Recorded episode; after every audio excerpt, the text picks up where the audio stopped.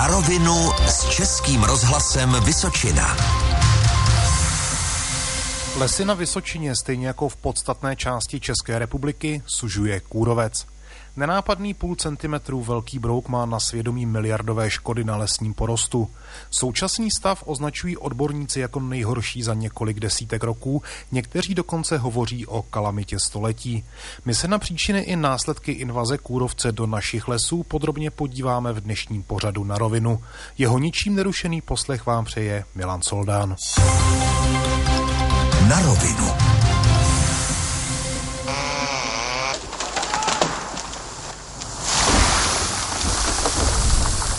Zvuk motorových pil je teď v lesích na Vysočině slyšet častěji, než bývá v tomto ročním období zvykem. Majitelé hvozdů se stále potýkají s nálety kůrovce. Některé lesní podniky kácejí v posledních dvou letech zhruba dvojnásobek toho, co mají standardně v plánu. Pro nekvalitní, suché a hmyzem poškozené dřevo přitom jen těžko hledají odbyt. V prvním kvartále letošního roku jsme vytěžili už 58 tisíc kubíků dříví, to znamená do konce března. Popisuje stávající situaci Aleš Rusek, lesní správce Střebíče. Běžně by tam přitom měli dřevorubci za rok zpracovat asi 90 tisíc kubíků. Těžba je tedy víc než dvojnásobná. Jedná se však prakticky jen o nekvalitní kalamitní dřevo. V jiných těžbách se nepohybujeme. Část těžeb jsme ještě dělali ve výchovných zásahích z 40 let, které eh, máme předepsané ze zákona, ale v letošním roce to vypadá, že na ně budeme muset rezignovat, protože nechceme dále stresovat eh, porosty tím, že tam uděláme ještě výchovný zásah a podpoříme třeba dál nějaký prostředí pro podkorní hmyz. Dřevařské podniky jsou přitom kalamitní kulatinou zahlcené. Některé navíc ani hmyzem poškozené dřevo vůbec nespracovávají. Ředitel největší vysočinské pily ve Ždírci nad Doubravou Tomáš Krčil říká, že tady si s ním sice poradit umí, ale i tak velký podnik má své limity. My máme zakázky, máme produkty, kde dokážeme eh, použít kurovcovou hmotu. Samozřejmě není to ideální. V našem případě bychom potřebovali více eh, kvality ABC, Nicméně ta kurovcová kalamita se ještě nerozjela naplno. Už teď jsme, eh, co se týká výroby, na limitu. Už máme plnou výrobu. Už nedokážeme víc nakoupit. A může být hůř. Entomolog Petr Zahradník z Výzkumného ústavu lesního hospodářství a myslivosti, přední český odborník na kůrovcovou problematiku varuje, že tohle všechno může být teprve začátek. Pokud zaspíme a nebudeme dodržovat ta obraná opatření, tak se může z roku na rok ta situace zhoršit kdekoliv v rámci České republiky. Nejdůležitější je podle ní včas vyhledávat napadené stromy, porazit je a i hned sanovat. Na rovinu s Českým rozhlasem Vysočina. Podrobnosti o tom, jak rozsáhlá vlastně kůrovcová katastrofa je, zjišťovala kolegyně redaktorka Isabel de Arditio. Ta je právě teď se mnou ve studiu. Izabel, zažil už někdy v historii náš region, nebo tedy spíše celá země něco podobného? Dobré odpoledne. Lesníci se shodují, že v novodobé historii tato kalamita nemá obdoby. Podepsalo se na tom hned několik faktorů. K množení líkožrouta přispělo jednak sucho posledních let, ale také ničivé bouře, které za sebou zanechaly rozsáhlé polomy. Ty pak nebylo v silách lesníků včas zlikvidovat a kůrovec měl ke svému množení doslova ideální podmínky v podobě popadaných stromů. Kořeny celého současného stavu ale sahají zhruba na začátek 90. let, kdy se hodně a téměř živelně těžilo bez ohledu na následky. Mnozí soukromníci i velké lesní podniky se soustředili výhradně na kácení kvalitního dřeva a zapomínalo se na prevenci. To je věc, která je nyní velmi kritizována odbornou veřejností. Už se kůrovcová kalamita nějakým způsobem promítla do lesnictví i ekonomicky? Promítla a to docela zásadně. Už loni výrazně klesla cena dřeva a třeba státnímu podniku Lesy České republiky kvůli tomu klesl zisk o necelé 4 miliardy korun. Letos je situace ještě horší. Jen za první čtvrtletí je meziroční pokles cen dřeva dalších 27%. Těžba přitom celkově o 14% stoupla. A podobně jsou na tom i veškeré menší firmy či soukromí lesníci. Připravuje stát třeba nějakou přímou podporu lesnímu hospodářství? Lesníci pochopitelně nějaké kompenzace požadují a tvrdí, že bez nich nepřežijí. Dá se tedy očekávat, že peníze tedy do tohoto odvětví potečou. Stát ale na druhou stranu určitě nechce všechny prostě jen vyplatit bez dalšího efektu. Na pořadu dne je tak například podpora tzv. mokrých skládek. V těch je vytěžená kulatěna skladována ve vodě. To zabrání dřevokaznému hmyzu vyletět a dál se množit. Prostě se utopí a larvy vyplavou.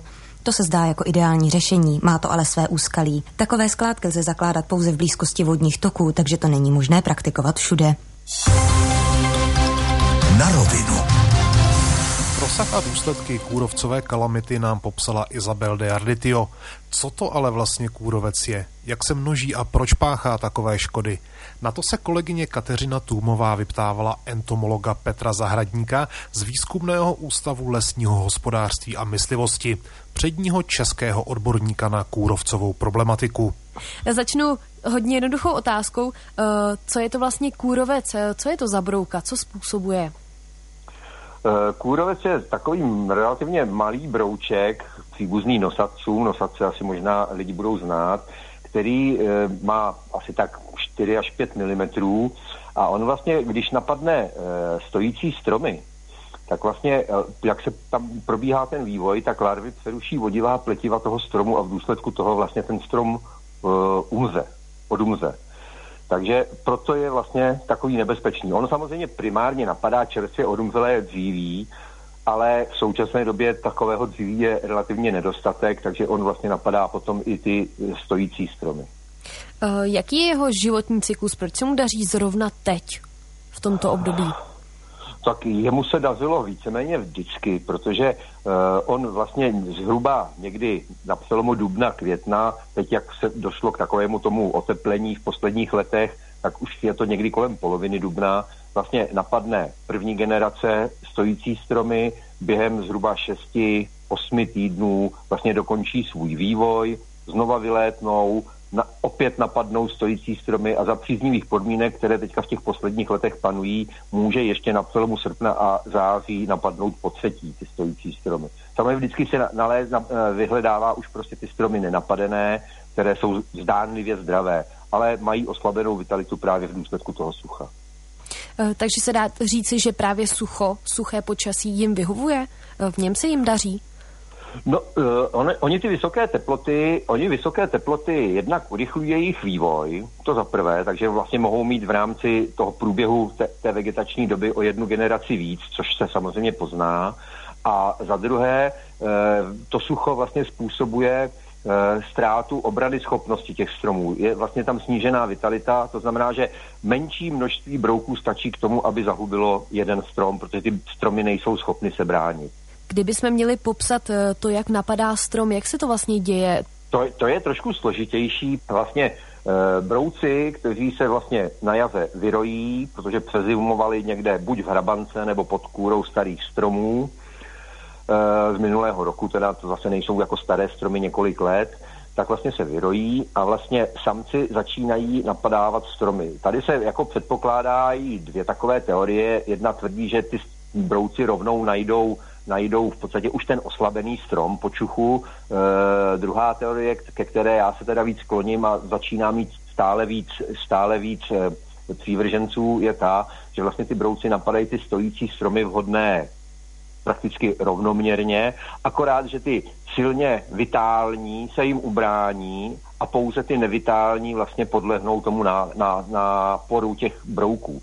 Protože po zhruba jednom dnu ty samečci, kteří tam vlastně vyhlodají takovou malinkou komůrku, kde se potom páří se samičkama, tak vlastně tam začnou produkovat uh, agregační feromony, které vlastně přilákají jednak další samečky, aby vlastně pomohly kolonizovat ten strom a jednak vlastně přilákají samičky právě za účelem toho pázení. A jeden ten sameček mývá z pravidla jednu až tři samičky, to je prostě různé. Dá se to ještě nějak zamezit v průběhu, když už napadne ten strom? Jak eh, se můžeme bránit? No v podstatě eh, v takovém tom prvopočátku, kde už teďka nejsme na většině území, tak se vlastně právě likvidují ty prostě například polomy, kde vlastně se může on bez problémů namnožit a když potom je ho hodně, tak vlastně teprve napadne ty stojící stromy. Dneska jsme v trošku jiné situaci, takže vlastně jediná možnost je, že budeme vyhledávat ty napadené stromy, včas je pokácíme a včas je účinně asanujeme. To znamená, že zahubíme všechny ty brouky, kteří pod tou kůrou jsou, aby nemohli napadnout právě další stojící stromy.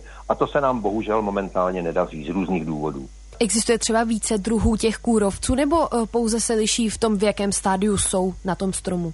Vůbec celosvětově existuje strašně moc kůrovců. I u nás máme, já nevím, zhruba 120 druhů kůrovců. Samozřejmě většina z nich je víceméně naprosto neškodná, jo. ale z těch kůrovců, které nám škodí, je to právě ten výkožrout smrkový, který je vlastně po celém území České republiky a vlastně celé střední Evropy. A na Moravě se k němu přidal ještě druhý kůrovec, který se jmenuje líkožrout severský, který napadá spíš takovou tu horní část toho kmene nebo nějaké slabší stromy. E, samozřejmě jsou potom ještě některé další speciální druhy, ať už na smrku, na borovici, ale ten jejich význam při tom, co se dneska momentálně děje, je zatím e, relativně zanedbatelný. Eh, moje poslední otázka bude směřovat na Vysočinu. Jak to vypadá se situací na Vysočině ohledně Kůrovce a kdybyste ji mohl porovnat třeba celorepublikově, kde jsou nejhorší oblasti a jak na tom je v porovnání právě s ostatními ta Vysočina, jestli jsme na tom hůře nebo lépe, nebo jsme průměr? Eh, já, já to vezmu malinko od, od, od konce. V podstatě sou, v současné době nejhorší situace, a to už vlastně trvá asi tak tři roky, je e, severní Morava a Slesko. Víceméně od takové té úrovně Olomouce na sever, ta, tam je v současné době ta situace úplně nejhorší. E, vlastně v roce 2016 se začala ta situace zhoršovat právě po tom velmi suchém a teplém roce 2015, i právě v oblasti Vysočiny, ale nejenom Vysočiny, byl to vlastně takový ten pás od Znojma až po Domažlice podél jižní hranice našeho státu. A v loňském roce došlo k prudkému, razantnímu zhoršení a právě nejvíc byla postižena Vysočina, která se začíná do určité míry blížit e, té situaci v některých okresech na severu Moravy. Zbytek republiky zatím je relativně pod kontrolou, ale vlastně ve všech okresech, co sledujeme, tak vlastně dochází k nějakému mírnému nárůstu a je to taková, dalo by se říct, časovaná bomba. Pokud zaspíme a nebudeme dodržovat ta obraná opatření, tak se může z roku na rok ta situace zhoršit kdekoliv v rámci České republiky. Rozhovor s docentem Zahradníkem, předním českým specialistou na kůrovce končí a s ním končí i na rovinu. V dnešním vydání jsme se hlouběji zabývali příčinami i následky současné masivní invaze kůrovce do lesů na Vysočině. Pořadem vás provázel Milan Soldán. Přeji krásný zbytek dne při poslechu Českého rozhlasu Vysočina.